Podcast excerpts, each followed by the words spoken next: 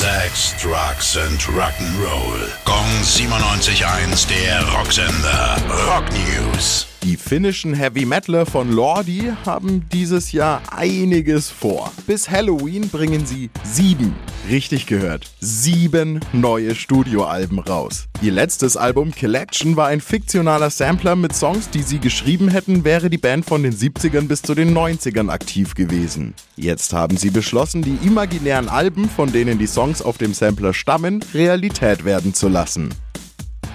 Wer es dieses Jahr in die Rock'n'Roll Hall of Fame schafft, wissen wir erst im Oktober. Der Prince of Darkness Ozzy Osbourne ist seit kurzem Teil einer anderen Hall of Fame. Als Künstler hat er mehrmals Wrestling-Events mitgestaltet. Ihn zu Ehren wurde er jetzt in die WWE Hall of Fame eingeführt. Damit steht er in einer Reihe mit Arnold Schwarzenegger, Snoop Dogg, Donald Trump und auch William Shatner, der zusammen mit Ozzy eingeführt wurde. Gong 97.1, der Rocksender. Rock News. Sex, Drugs and Rock'n'Roll.